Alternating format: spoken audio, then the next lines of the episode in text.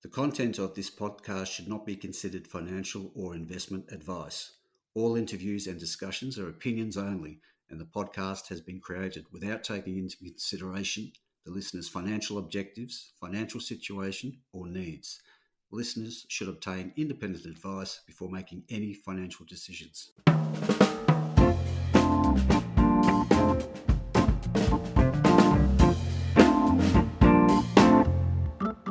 G'day, this is Barry Fitzgerald, Garen Perro columnist for Stockhead. Welcome to another edition of the Explorers Podcast.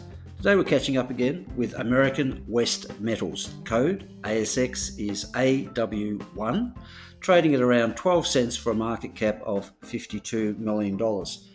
I'm sure listeners will remember this one is being well followed by the market because of uh, its activity in uh, Nunavut, in the uh, northern Arctic archipelago of uh, northern Canada, where it has the exciting Storm project, with which it's uh, notched up a resource, an, a maiden resource, and uh, twenty twenty-four is shaping up as a big one because the company has recently raised ten million dollars and it's got a, a full program of work at the Storm project itself, plus the exploration potential of what along this one hundred kilometre corridor that the uh, company's uh, got its footprint on. So with that, I'm going to uh, introduce Dave O'Neill. Dave is the managing director of the company and he's with us today. G'day, Dave. Welcome to the podcast. Hi, Barry. Thanks for having me. All right. Now, Dave, um, let's uh, tick something off first. What's the temperature in uh, Nunavut today? minus thirty or something, would it? Well, um, no, it's surprisingly warm. And Um, all reports from, from Resolute, which is just north of us, is that the, the ice is already cracking and there's a significant crack in the sea ice, which suggests that we might have an early season this year for shipping, et cetera. So it's remarkably um, mild, to put it. Yeah. No, that's interesting, uh, Dave. Um, I asked that question because uh, that part of the world is obviously a bit of an unknown to investors in this market. So I was just wondering. Um, I know there's about eight mines in that region, some well-known names, Polaris, Hope Bay, Meadowbank, et cetera. But just give investors a feel for some of the challenges and some of the benefits of exploring in that part of the world. Yeah, sure. Uh, I guess like any part of the, the globe, they all have their local challenges, um, whether in the tropical, um, you know, equator, equatorial region or in the mountains or somewhere else. But certainly we do face some challenges. And one of those is obviously the complete darkness during winter, but for thirty days or so. But on the other side of the coin, we get some, you know, twenty-four hour sunlight in in um, summer. But it's just like essentially in a mining sense, operating a night shift and a day shift. So uh, it, it, minimal challenges there. Certainly none from an operational and mining perspective. Mines can operate all year round. Uh, exploration wise, we tend to limit the season um, and, and not operate in in the depth of winter purely because we do use some aviation for support and safety. And so we just try choose not to fly at night, et cetera, just adds additional risk. So look, we operate it we're, and we're getting better at it. And um, we're, we are operating a fairly long exploration season now um, and hoping this year to run as long as we can into the back end of the year. Um, and certainly eight to ten months is our objective. But look, some of the um, the benefits up there is we're above any, um, it's in the Arctic desert. So we have very little snowfall, even though it's in the Arctic, less than a metre a year. And hence there's no vegetation. And with that comes a lack of, you know, animals and flora and fauna and things. So very easy to get around from an exploration and mining sense. Uh, and obviously we're on the coast, so that we're, we're, we get the advantages of being having access to shipping rather than moving things by road or rail, et cetera. So there are some very big advantages to being in that area.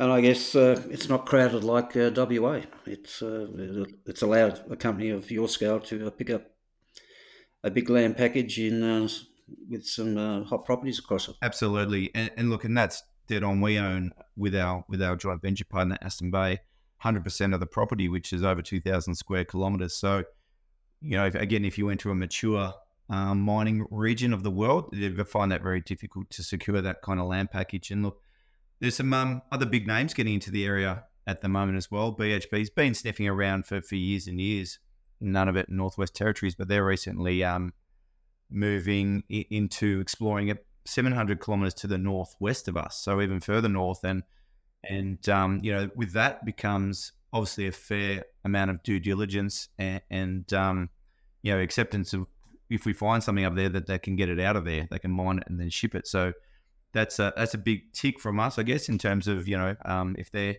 if they can get in there and do it, then we can as well. Yeah.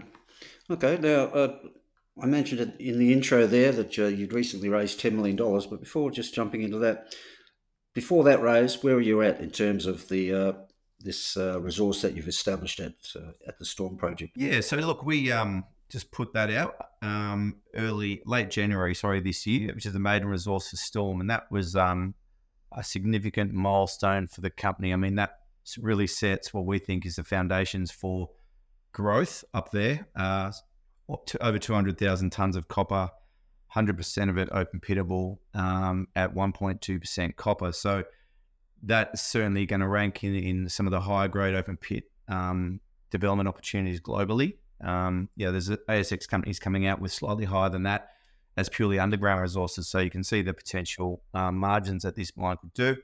Um, but the, that's just a starting point. That's really set. Um, we've left a lot of meat on the bone in terms of um, some of the discoveries we made last year, one or two drill holes here and there, not big enough to be defined as resources yet in terms of the amount of drilling done. And so that that's all left out there for us to do this year. And so you can see this thing growing quite rapidly. Um, well, like you said, we, we so at that point, we sort of had the, the three to four million dollars still in the bank, um, which is not a, there's no desperation or, or need to for immediate raise, but given the market conditions, um, we we took advantage of some of the capital that was around, and to really set ourselves up. There, I think there seemed to be a bit of a uh, feeling in the market that we were come raise, even despite having a bit of money, which we had a keeping our, our share price depressed. And so the best thing is to do is to shake that off, and um, and this really does now set us up to be able to complete the program with no distractions um, as planned, and shake off that uh, come raise tag.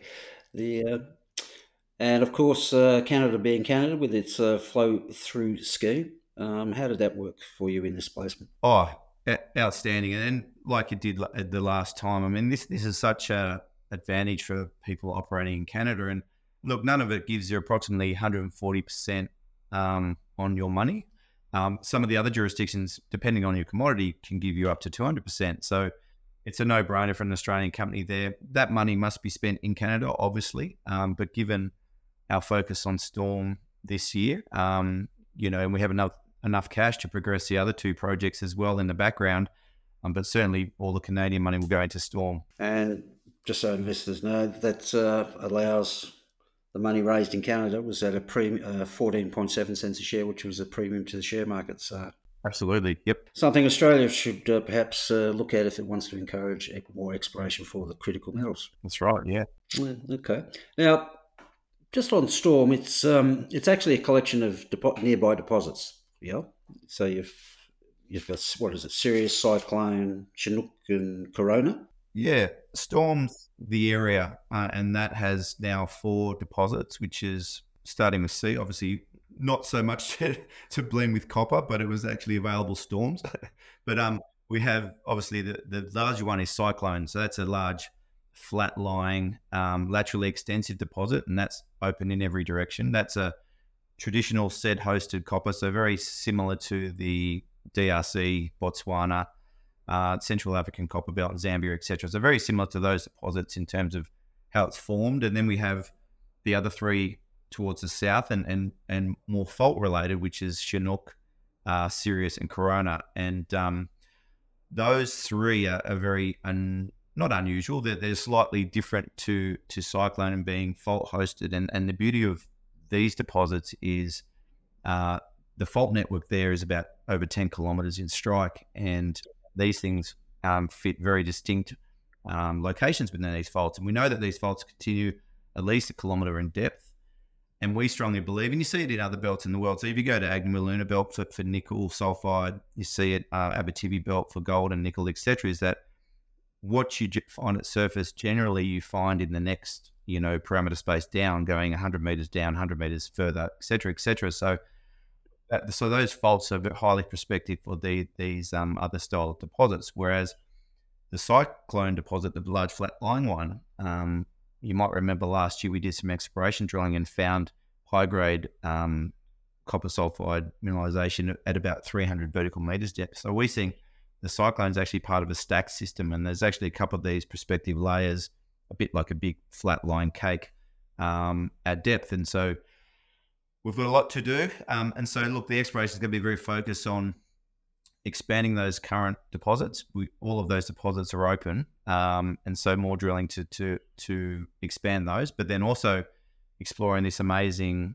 um, exploration space in the Storm area as well. So um, so that'll really shape our program this year. And then obviously there's Storm's one part of, as you mentioned earlier, this very big, much bigger belt. In fact, only about five percent is really drill tested. And so if we can confirm another Storm-style group of deposits within the belt, then that's obviously going to, um, you know, accentuate the um, exploration potential. And and um, people, if we've got X amount of tons at Storm, people can quickly see, well, it's going to be double that or triple that, et cetera. So um, that's going to be the key strategy for us, is really expanding the re- resources, but also continuing that exploration. I think, you know, this is a, a long-term play. Storm is really just, we just nicked the um, top of the iceberg. And so um, expect this to be a very long-lived project uh, and hopefully, you know, decades worth of copper exploration. On the exploration front, uh, there's already been indications of mineralisation at three or four. I'm thinking of the Gap, Thunder, Lightning Ridge, Cyclone, well, obviously Cyclone North extension. Uh, so beyond that, there is this untest, untested uh, potential elsewhere on the on the permit area.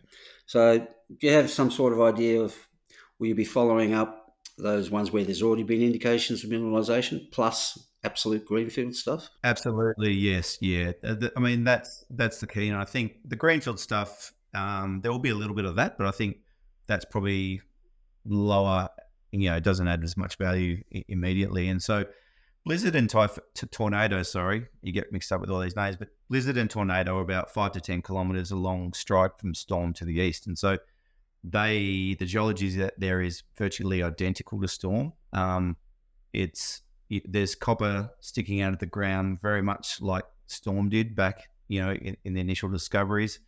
There's a, a, a couple of different types of geophysical anomalies, E M and, and gravity in that area as well. And all of these are coincident. So we've got geochem at surface with copper, very strong copper. We have gravity and we have E M, the three that actually define the deposits at Storm. And so that area is a no-brainer to get more high-resolution geophysics and to, and a drill rig in there to start fleshing that that that that, that out. And then we have Tempest, of course, which is another forty kilometres um, to the south. The, the copper belt bends around and does a bit of an elbow there and heads directly south. Uh, in the store, tornado and um, blizzard areas. And so, and that, as, as we've talked about and released the information on last year, is also very exciting. Um, slightly different to Storm, where we have thirty percent copper sticking out of the ground, but we also have thirty percent zinc sticking out of the ground. So it's got a, a, a unique blend of zinc and copper. So whether it's, um, you know, some of the seal type zinc deposit stratigraphy coming in there and touching, getting close to the copper horizon, or whether it's a, a new style of deposit. Um, you know, we know that there are V M S, there is V M S potential in the area. So it could actually be a, uh, you know, a um, zinc, lead, copper, gold type uh, situation down in that part of the world. So look, we, yeah, a lot of work to do down to there to kind of flesh it out, the geology, and get a bit more information on it, but it's super exciting. Right. So the, obviously the main intention this year, upgrade the, uh, the Storm resource. Would that be towards the end of this year?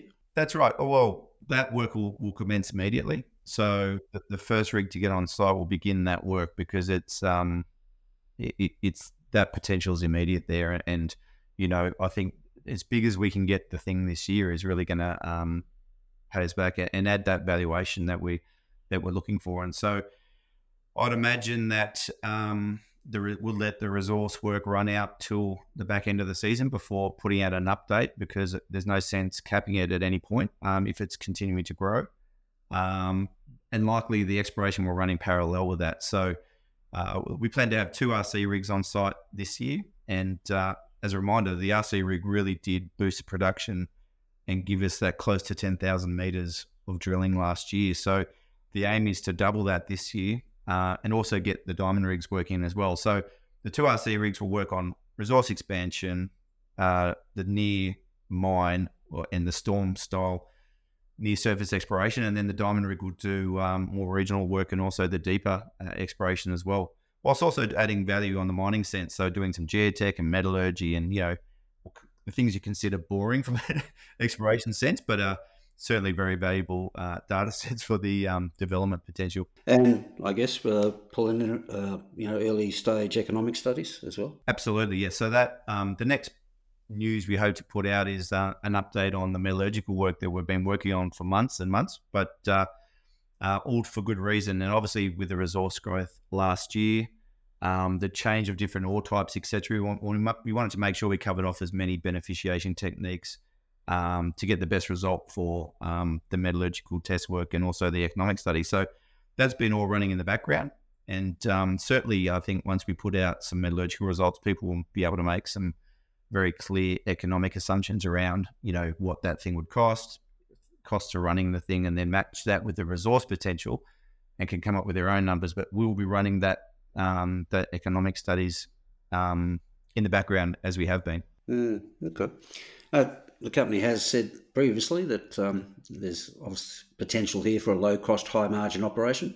Just run through um, why that is the case. Yeah, well, Storm's very unique in terms of its depo- as a deposit, because it has um, the predominant copper sulfide is chalcocite, and that's eighty percent copper.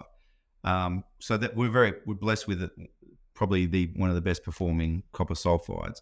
When you b- mix that with the rock type which it hosted, which is a simple dolomite slash limestone, it's very um, two very distinctly geophysical and um, physical properties differences. So they're twice as dense as the other. So And the way it forms, it doesn't form like disseminated sulfide and zit and porphyry, where you have to grind it very finely to be able to liberate the sulfide, because the, the sulfides occur in veins, so there's massive sulfides, et cetera. It's very easy to liberate in a mechanical sense. So that's the work we're doing, is that what is the best way to do that? What's the grain size that works best to give us the uh, recoveries and the concentrate grade that we want? Because the work we've shown before, that certainly on the high-grade parts of the ore body, we can do a fifty percent concentrate, but Um, that's, that'll be a premium product. So why not dumb that down and, and, um, do a lower cost with a typical type concentrate grade in the twenty to thirty percent range. So these are all the things we've been playing with, but, um, look, we're very fortunate that the Storm, um, mineralization does beneficiate mechanically. Um, and the work has shown that. So that's our focus. That's the unicorn, because if we can avoid a hydrometallurgical plant, traditional flotation plant, saves on capital.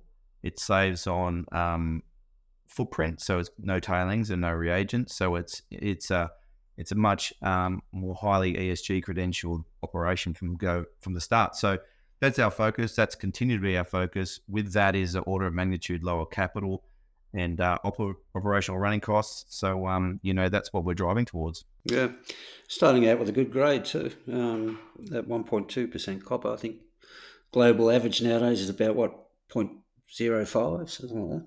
That's right. And and look, obviously the, the large percentage of the data is made up by the lower grade porphyries and, and things like that. But um, as some of these African copper mines, you know, they're they're in that kind of one to one point five percent copper range. So clearly um, Storm, being very similar to those, sits right in the guts of those kind of that grade range. And so um, not unexpected. But um, look, some of the things like Thunder, um, have the potential to really increase that grade by bringing those things into resources. So that, you know, that's why we'll be focused on those areas as well this year. Well, just a reminder, Thunder was the one where I think you reported, was it f- around uh, forty-eight metres at three percent copper? Yes. Yep. That was a E M anomaly. And um, yeah, and uh, looking forward to drilling that out this year.